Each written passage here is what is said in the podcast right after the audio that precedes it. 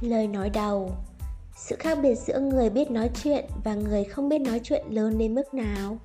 Chúng ta hãy cùng cảm nhận Giả sử bố mẹ bạn đã lâu không về quê Sắp Tết, bạn được nghỉ phép nên về quê một mình Bà hàng xóm liền hỏi Ôi, chỉ có một mình cháu về sao? Cháu có nhớ mẹ không? Đối với một người phải ăn Tết một mình như bạn Câu hỏi này sẽ làm bạn rất khó chịu hoặc là bạn sẽ không biết trả lời thế nào rồi bật khóc, hoặc là bạn sẽ tỏ ra lạnh nhạt, chỉ đối đáp qua loa rằng không nhớ. Sau đó, đôi bên đều bối rối bà hàng xóm vào nhà đóng cửa lại. Về sau, bạn thay đổi cách trả lời, đáp rằng, tuy bố mẹ cháu chưa về, nhưng gặp được cô cũng không khác gì gặp bố mẹ cháu. Bà hàng xóm nghe thấy vậy, liền vui mừng ra mặt nhất định sẽ mời bạn đến nhà bà để ăn cơm. Tuân tử nói nói năng hợp lý, đó gọi là hiểu biết.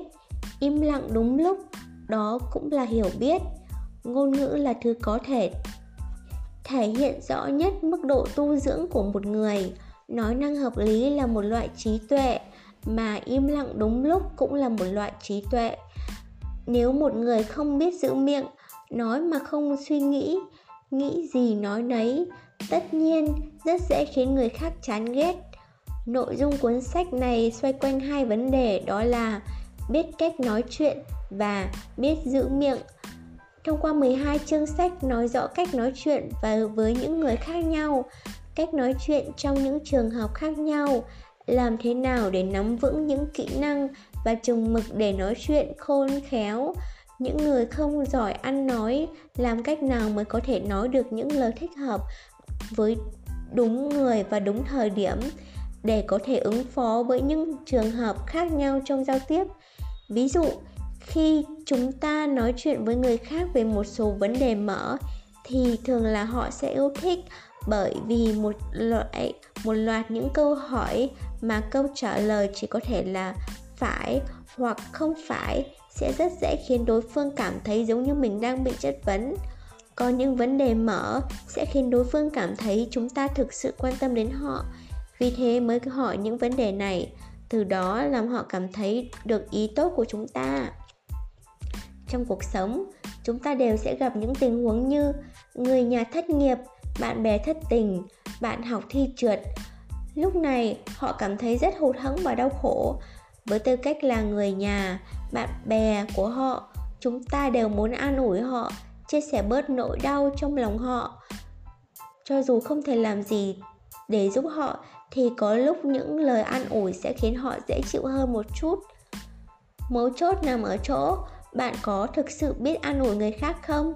Có một số người khi an ủi người khác tuy rằng họ có ý tốt, nhưng cách nói chuyện lại như đang dội một gáo nước lạnh vào đầu đối phương. Điều này sẽ khiến cho quan hệ giữa đôi bên trở nên xấu đi. Vấn đề này, nhà triết học, nhà tâm lý học nổi tiếng người mỹ william james đã từng nói. Trong bản chất của con người, nhu cầu bức thiết nhất của họ chính là được công nhận.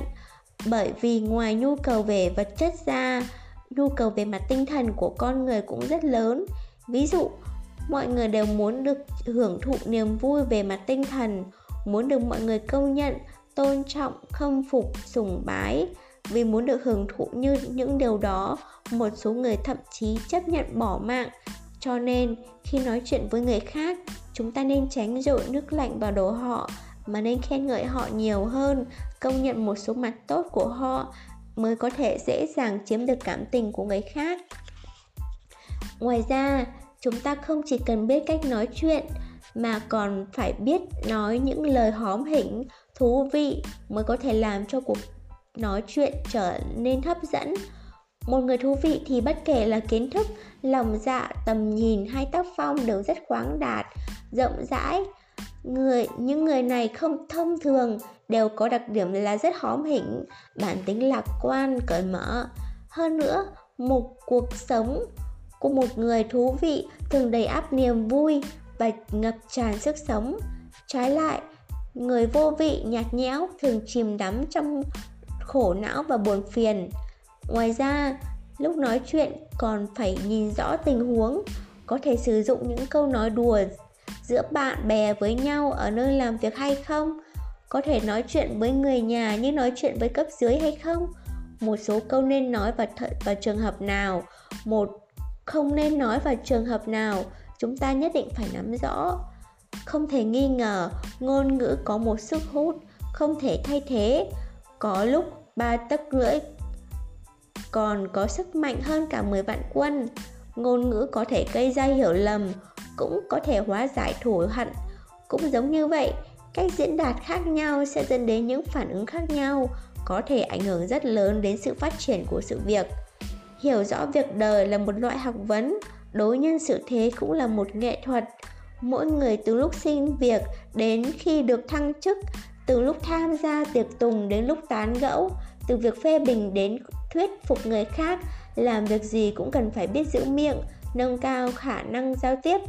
Biết nói chuyện khôn khéo, cái lợi nhỏ trước mắt là được người khác yêu thích, cái lợi lớn hơn là có thể giữ mình còn nói chuyện không khôn khéo, nhẹ thì gây thủ chốt oán, nặng thì đánh mất sự nghiệp. Tài ăn nói có thể mang lại cho chúng ta rất nhiều cái lợi, cả trong cuộc sống lẫn trong công việc.